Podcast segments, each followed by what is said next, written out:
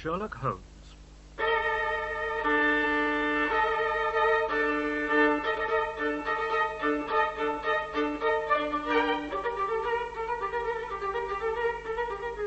We present Barry Foster as Sherlock Holmes and David Buck as Dr. Watson in a new dramatization of the short stories by Sir Arthur Conan Doyle.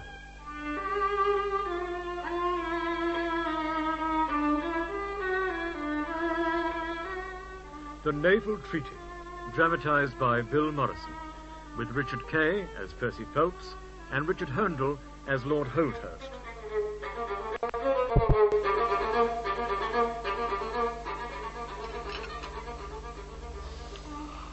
Lost your appetite, Watson? Called Phelps. Tadpole Phelps, we used to call him. Forgotten why. Ah. Nice chap. Mm, Seems to be in a very difficult situation. Of what kind?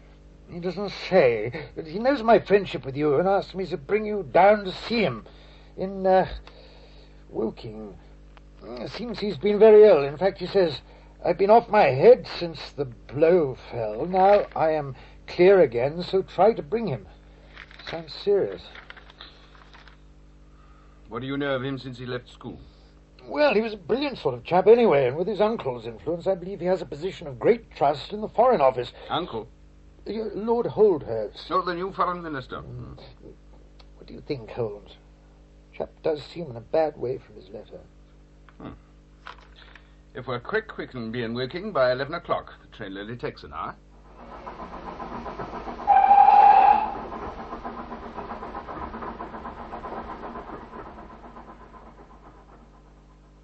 Mr. Holmes, I am so glad to meet you. How are you, Watson? I should never have known you under that moustache. it was good of you to bring your friend. Uh, this is my fiancée, Miss Annie Harrison. Good morning, Miss Harrison. Gentlemen, Miss Harrison. I doubt if I would have survived the past ten weeks if it wasn't for her devoted care. Yes, I can see you're still a long way from being recovered, old chap. Yes, I've been in this downstairs room since I fell ill. Too weak to even climb the stairs. Ah, good morning. So this is Mr. Holmes and Dr. Watson. I'm delighted to meet you. Uh, And you, I take it, would be Miss Harrison's brother. Well, how did you know that? Ah, the monogram, J.H. Yes, Harrison. Eh, Yes, I'm Joseph. I've been staying here for a while giving a hand. I didn't intend to stay so long. This was Joseph's room. I'm sorry, old man, that you had to be bundled out in such a hurry. But when I came home that dreadful night, Percy, you must save your strength to tell your story to Mr. Holmes.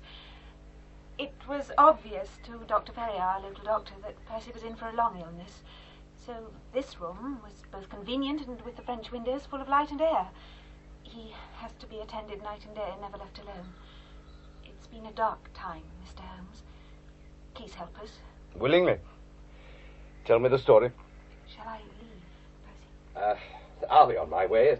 A pleasure to have met you, gentlemen. Annie, Uh, please stay, my dear. Very well. then I'll be off. I have some business. Goodbye. Goodbye. Mr. Holmes, I was, as Watson may have told you, in the Foreign Office. Yes, indeed. When my uncle became Foreign Minister, he gave me several missions of trust, which I discharged, and he came to have confidence in my ability and tact. Nearly ten weeks ago, on the 23rd of May, he called me into his private room. Ah, Percy. Good afternoon, Minister. Uh, make sure you close the door. Yes, sir. How's your mother? Very well. Oh, give her my compliments when you see her. These days, I'm afraid I have little time for the family. Of course. Now, I have a very delicate task, which must be completed quickly by someone I can trust absolutely. You can rely on me, Minister. This is a matter between ourselves. No one else must know. This small roll of papers is the original of a secret treaty between England and Italy, which has just been concluded. I regret to say that some rumours have already got into the public press.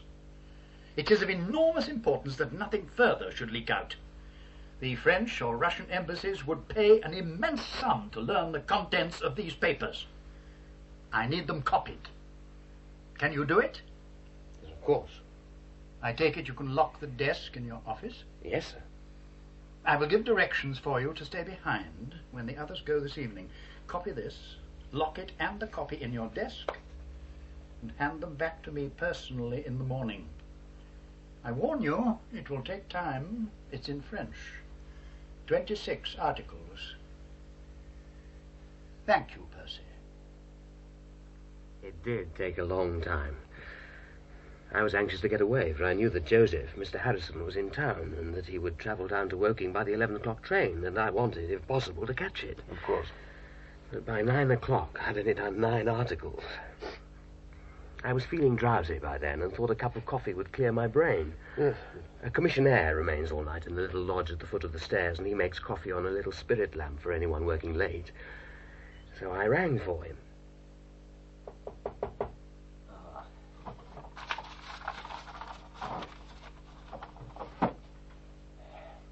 Come in. Who are you? You rang the bell, sir? Yes, for the commissionaire. Well, I've come instead. Why? He sent me. I've never seen you before. I only come at night. I do the cleaning. I see. I'm his wife. Mr. Tangy's wife, the commissionaire. Sorry, it was just that I didn't know anyone else was in the building. Well, there's only me and him. What did you want, sir? Well, some coffee, if you could manage it. I'll do that right away, sir. Thank you. The coffee did not come. I wondered what the delay might be, so I went to find out. Describe your part of the building. Uh, there is a, a straight passage which leads from my room. Is it the only way in and out of the room? Yes. Uh, the passage ends in a curving staircase with the commissionaire's lodge in the passage at the bottom. Any other exit? Uh, halfway down the staircase is a small landing, and a corridor runs off that, which then leads by a small stair to a side door, Who would use it? which is used by servants and sometimes by clerks when coming from Charles Street. So you left your room empty and came down the main stairs. Yes.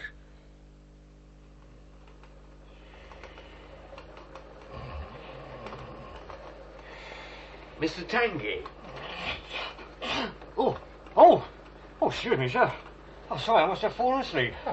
I wondered Uh, what had happened to my coffee. Oh, the kettle's boiling for it. That should be just and boiled dry. Ah, good. There's still water in it. I won't be a moment, sir.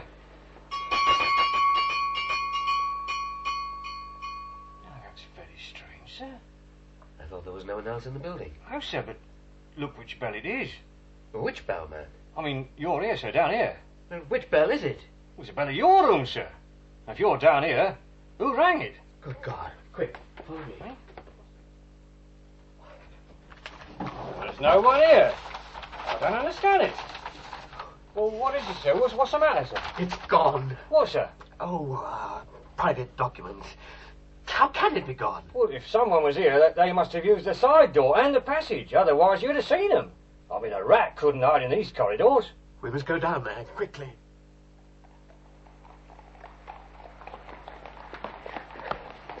There's no one about. We're too late. Oh, look, sir, look. There's a policeman on the corner. Officer! Officer, can you help us?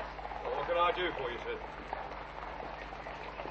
A, a robbery has been committed. A document of great value has been stolen from the Foreign Office. Has anyone passed you? Oh, I've been standing here a quarter of an hour, sir. Was the robbery before a quarter to ten, sir? No. Has anyone passed? Only a woman. Tall, elderly, with a paisley shawl. Well, that'd be my wife. She's finished cleaning here. Well, she was in a hurry. No one else came this way. The thief must have gone up the street then. Now, come on, sir. We've no time to lose. No. Wait. Which way did the woman go after she passed you? Well, I'd Oh, no reason to notice. Mm, Well, was it in the last five minutes? Yes, sir.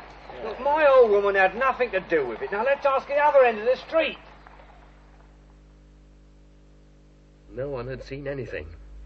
Everyone was hurrying to get out of the rain. Rain. Did you then examine the corridor for footmarks? Yes, there were none. This chain of events is of extraordinary interest. What did you do next? I examined the room and found nothing. Whoever came in had to use the door, but why did they ring the bell? So what did you do? We contacted Scotland Yard, and a detective, Mr. Forbes, came round at once. We went to Tangy's house to interview his wife. At first, she tried to hide from us, but it seems she was afraid of some debt collectors and thought at first we were them. We searched the house. She, she was taken to Scotland Yard and searched, but we did not find the papers. It was only then that the ruinous horror of my situation came in its full force to me. I recollect little after that. It's all right, old chap. Just rest a little while. You're not strong yet. He came home in an extraordinary state. Fortunately, Dr. Ferrier was also on the late train and took charge of him. We put him straight into this room and Joseph moved out. For over nine weeks, poor Percy's been unconscious or raving with fever. It's only in the last few days that his memory has returned. The police have been able to discover nothing. You are my last hope, Mr. Holmes. Otherwise, my honor and my position are gone. I have only one question. Did you tell anyone about your task, even Miss Harrison here? No one else knew. I didn't leave the building that day. And no one, by chance, came to see you? No one. Do you see any prospect of solving this mystery, Mr. Holmes? The affair is a very tangled one. Do not allow yourself too much hope, Mr. Phelps. I will go to London and return tomorrow, though it is likely my report will be a negative one. It gives me fresh life to know something is being done. Come, Watson. We have a good day's work before us in time. Have faith, Percy. Uh, I've been puzzling away, but I must confess I'm baffled at the moment. Most depressing. It's very cheery to come into London on one of these lines that run high above the houses. Look at those big, isolated clumps of buildings rising up above the sleds. Oh, you mean the board schools? Lighthouses, beacons of the future, capsules with hundreds of bright little seeds in each, out of which will spring the wiser, better England of the future. What did you think of Miss Harrison? Oh, uh, a girl of strong character. I must make some inquiries about her family. But today must be a day of inquiries. Holmes, uh, my practice. Oh, if you find your own cases more interesting than mine. No, I was going to say that it could get along very well for a day or two without me. After all, he is a friend. Excellent. Well, where do we start? With motive, with who profits. Here there's profit for the French or the Russians or whoever might sell it to them. And then there's Lord Holdhurst. Holmes, he's the foreign minister. It's conceivable that a statesman might find himself in a position where he was not sorry to have such a document accidentally destroyed. We must not be prejudiced about anyone. What bothers me is the bell. Yes, that is the most distinctive feature of the case. Ah, London. I think we shall begin by seeing the detective, Forbes. I've heard about your methods before now, Mr. Holmes. You're ready enough to use all the information that the police can lay at your disposal. Then you try to finish the case yourself and bring discredit on us. On the contrary, out of my last 53 cases, my name has appeared only in four. The police have the credit for the rest. I don't blame you for not knowing this, but if you wish to get on, you will find it better to work with me and not against me. Well, to uh, tell the truth, I wouldn't mind a hint or two. I've certainly had no credit for the case so far. What steps have you taken? Well, Tangy, the commissionaire, has been shadowed. He used to be in the Coldstream Guards. Uh, Seems to have a good character. His wife's a bad lot, though. Ah, yes, the wife. Uh, have you shadowed her? Oh, yes, our woman even managed to get into conversation over a few drinks, but uh, uh, she could get nothing out of her. They had uh, debts, I believe. Yes, uh, heavy ones, uh, but they've been paid. Well, isn't that significant? No, his army pension was due. There's no sign of other funds. Oh.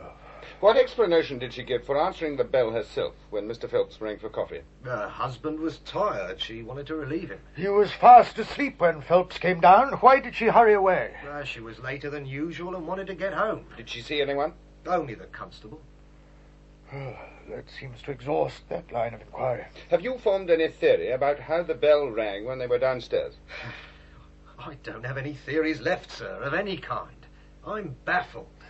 Hmm. My thanks for what you've told me. If I can put the man into your hands, you shall hear from me. We must go to the Foreign Office. Uh, Dr. Watson, Mr. Sherlock Holmes, your name is very familiar to me. I can't pretend I'm ignorant of the object of your visit. In whose interest are you acting, may I ask? in that of Mr. Percy Phelps. Ah, my unfortunate nephew. It's a bad business. I fear the incident may have a very prejudicial effect on his career, if it gets out. It hasn't yet. What if the document is found first? That would be different. Well, ask your questions. I shall be happy to give you any information in my power. When you gave instructions to Phelps, could you have been overheard? That is out of the question. Did anyone else know the treaty was to be copied? No one. Then, since neither you nor Phelps said anything of the matter to anyone, it must follow that the thief's presence was purely accidental. He saw his chance and took it. That is outside my province. I take it that very grave results might follow from the details of the treaty becoming known. Very grave. Nearly ten weeks have elapsed since the theft. Have these grave results occurred? No. If the treaty had reached, say, the French or Russian foreign offices, would you expect to hear of it? I should indeed. So we may suppose the treaty has not reached them. We can hardly suppose the thief took it home in order to frame it. Perhaps he is waiting for a better price. Then he had better hurry. It will cease to be a secret soon. Why the delay?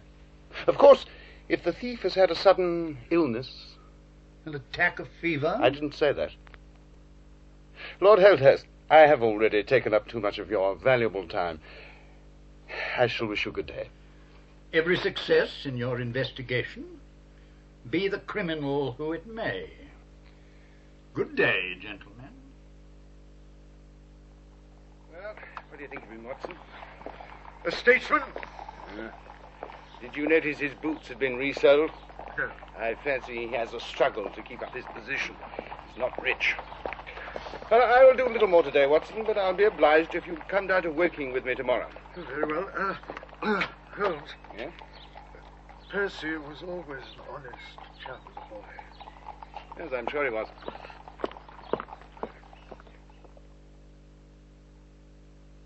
Mr. Holmes, my life is now in danger. What? How? It seems incredible, but from last night's experience, I can come to no other conclusion. What happened? Last night was the first night I slept without a nurse in the room, and I refused a sleeping draught. I had a nightlight burning. About two o'clock, I was roused by a slight noise. It came from the window. Someone was forcing the catch on the French windows. I waited, and then when the window was pushed slowly open, I sprang out of bed and flung open the shutters. Who was there? A man, but I hardly saw him. He, he was gone in a flash. He was wrapped in some sort of cloak which hid his face. But one thing I am sure of, he had a weapon in his hand. It was a long knife. What did you do then? I hadn't the strength to pursue him. I rang the bell, but the bells ring in the kitchen and everyone was asleep upstairs. I shouted. Eventually, Joseph came down and roused the others. He tried to follow a trail, but the grass was dry. They did find a break in the wooden fence by the road, though. Did they tell the police? I thought it best to wait for you. How extraordinarily interesting. Isn't it, Watson? It baffles me. Have you stayed in the room since? Yes. Ah, Miss Harrison? Mr. Harrison. Has Percy told you what has happened? Yes. It was dreadful. Mr. Harrison, you tried to track the intruder. Can you show me? Yes, at once. We didn't find much, though. Will you come too, Mr. Phelps? Fresh air might do me good. Lean on me, Percy. Uh, Watson can help him. I would prefer you to stay behind in this room. If you insist. I do. Let us go out by the window. Yes, you see here. Some wood has splintered off. The fellow must have scaled the fence here. Do you think it was done last night? It looks rather old. Well, I'm no expert. No marks of anyone jumping down. In summer, the ground's hard. Well, let's move on. You all right, Phelps? Oh, quite strong, thank you. Oh, we'll soon have you fit, old man. now, why that window? Dining room would be easier. Well, those windows are more visible from the road. True. Side door? It's securely locked at night. I'm sure it was just a burglary. Nothing to do with Percy. You're probably right. However, it would be the greatest possible help if, Phelps, you could come to London with us today and spend the night. Do you feel up to it? Oh, I think so, yes. Joseph can come as well and look after me. Oh, you should have more confidence in Watson. He is a medical man as well as a friend. I'll let you arrange the details. I must speak to your fiancée. You don't need me, Percy. I'll stay down here and make sure everything's all right. Mr. Holmes, why must I stay in here? I want you to stay in here even longer. Do not let anything, anything at all, persuade you to leave this room until nightfall. It is of vital importance. If you wish it. Tonight, leave it, lock it from the outside, and keep the key. Now, you promised to do this. he will come to London. It's for his sake. I will do anything for him. There you are, old chap. Won't find the journey too long. I feel very well. Uh, shall we board the train now, Holmes? Yes, do. I shall see you tomorrow. Well, uh, aren't, aren't you coming with us? Look after him, Watson. Stay with him all the time. But, but, but Holmes!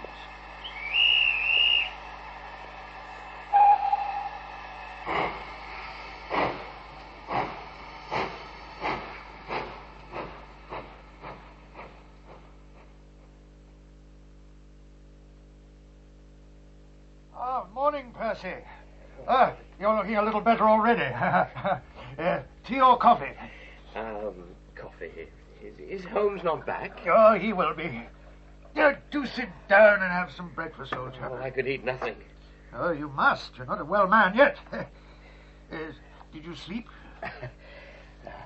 Hardly a wink. Oh, you must trust Holmes. Do eat something. Holmes! Good morning, gentlemen. Where did you spring from? I've been here a little time, having a word with Mrs. Hudson. Ah, breakfast.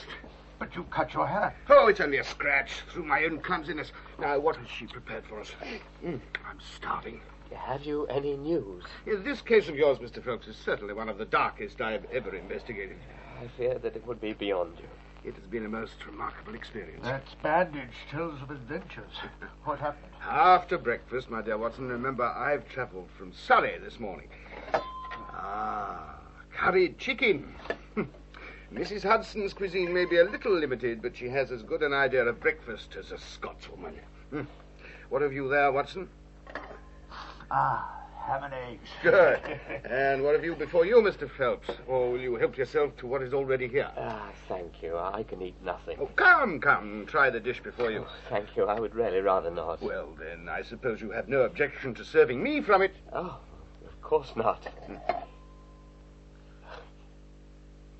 the treaty. it's the treaty. There, there, old chap. Cal- Calm yourself. Do try to be calm. It was too bad of me to spring it on you like this, but Watson will tell you that I can never resist a touch of the dramatic. May God bless you. You have saved my honor. My own was at stake, you know. I assure you, it's just as hateful for me to fail in a case as it is for you to blunder over a commission. I have not the heart to presume to interrupt your breakfast any further, but I'm dying to know how you got it and where it was.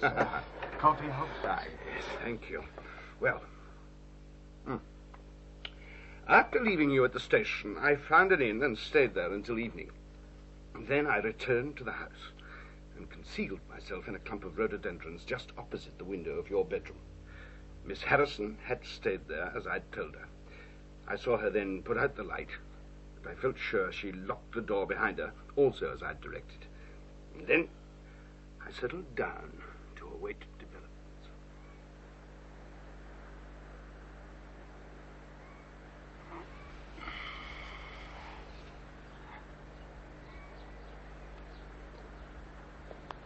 Ah, at last.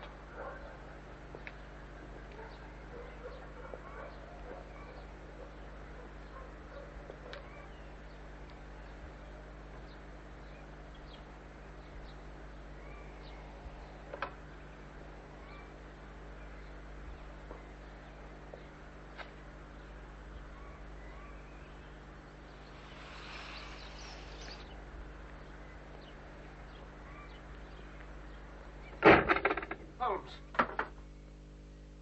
So, that was the hiding place, under the floorboards. Joseph Harrison, give me the treaty. Stay away from the window. I had a knife. So I see.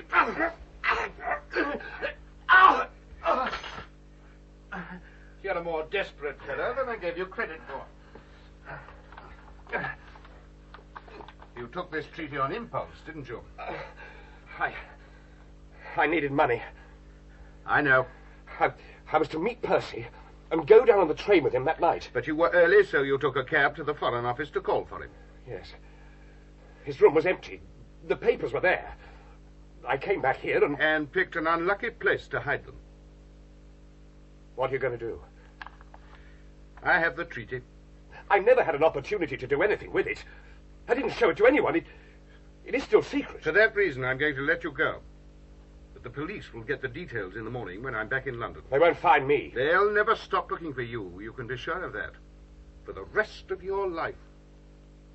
But why did you let him go? I fancy that Lord Holdhurst and Percy here would very much rather the affair never got as far as a police court. No, indeed.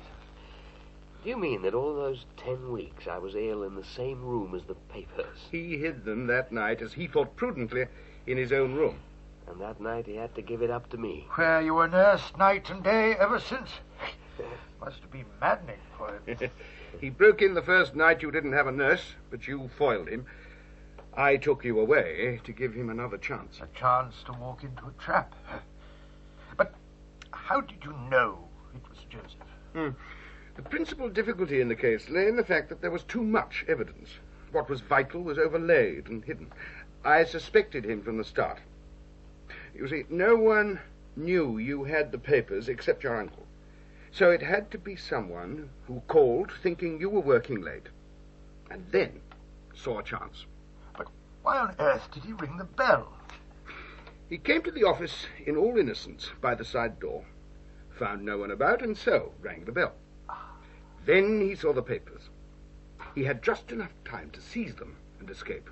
You went the wrong way in the street because you saw a policeman, and then became distracted by the fact of the commissioner's wife being in a hurry. How blind I have been. Understandably. He was your fiancee's brother. She is of the finest character, and so you would assume he was the same. But emotion often prevents one from facing unpalatable facts. You will not see him again. I wish you every success in your marriage and your career. So do I, old chap. How can I thank you? Oh, it's what friends are for.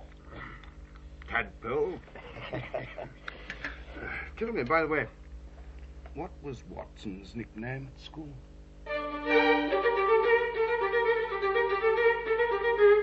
That was Barry Foster as Sherlock Holmes and David Buck as Dr. Watson in The Naval Treaty by Sir Arthur Conan Doyle. Dramatized for radio by Bill Morrison. Percy Phelps was played by Richard Kay, Lord Holdhurst by Richard Herndl, Annie Harrison, Rosalind Shanks, Joseph Harrison, John Rye, Tangy, Stephen Hancock, Mrs. Tangy, Jean Lambert, and Forbes by Terry Malloy. The play was directed in our Birmingham studios by Peter Novis.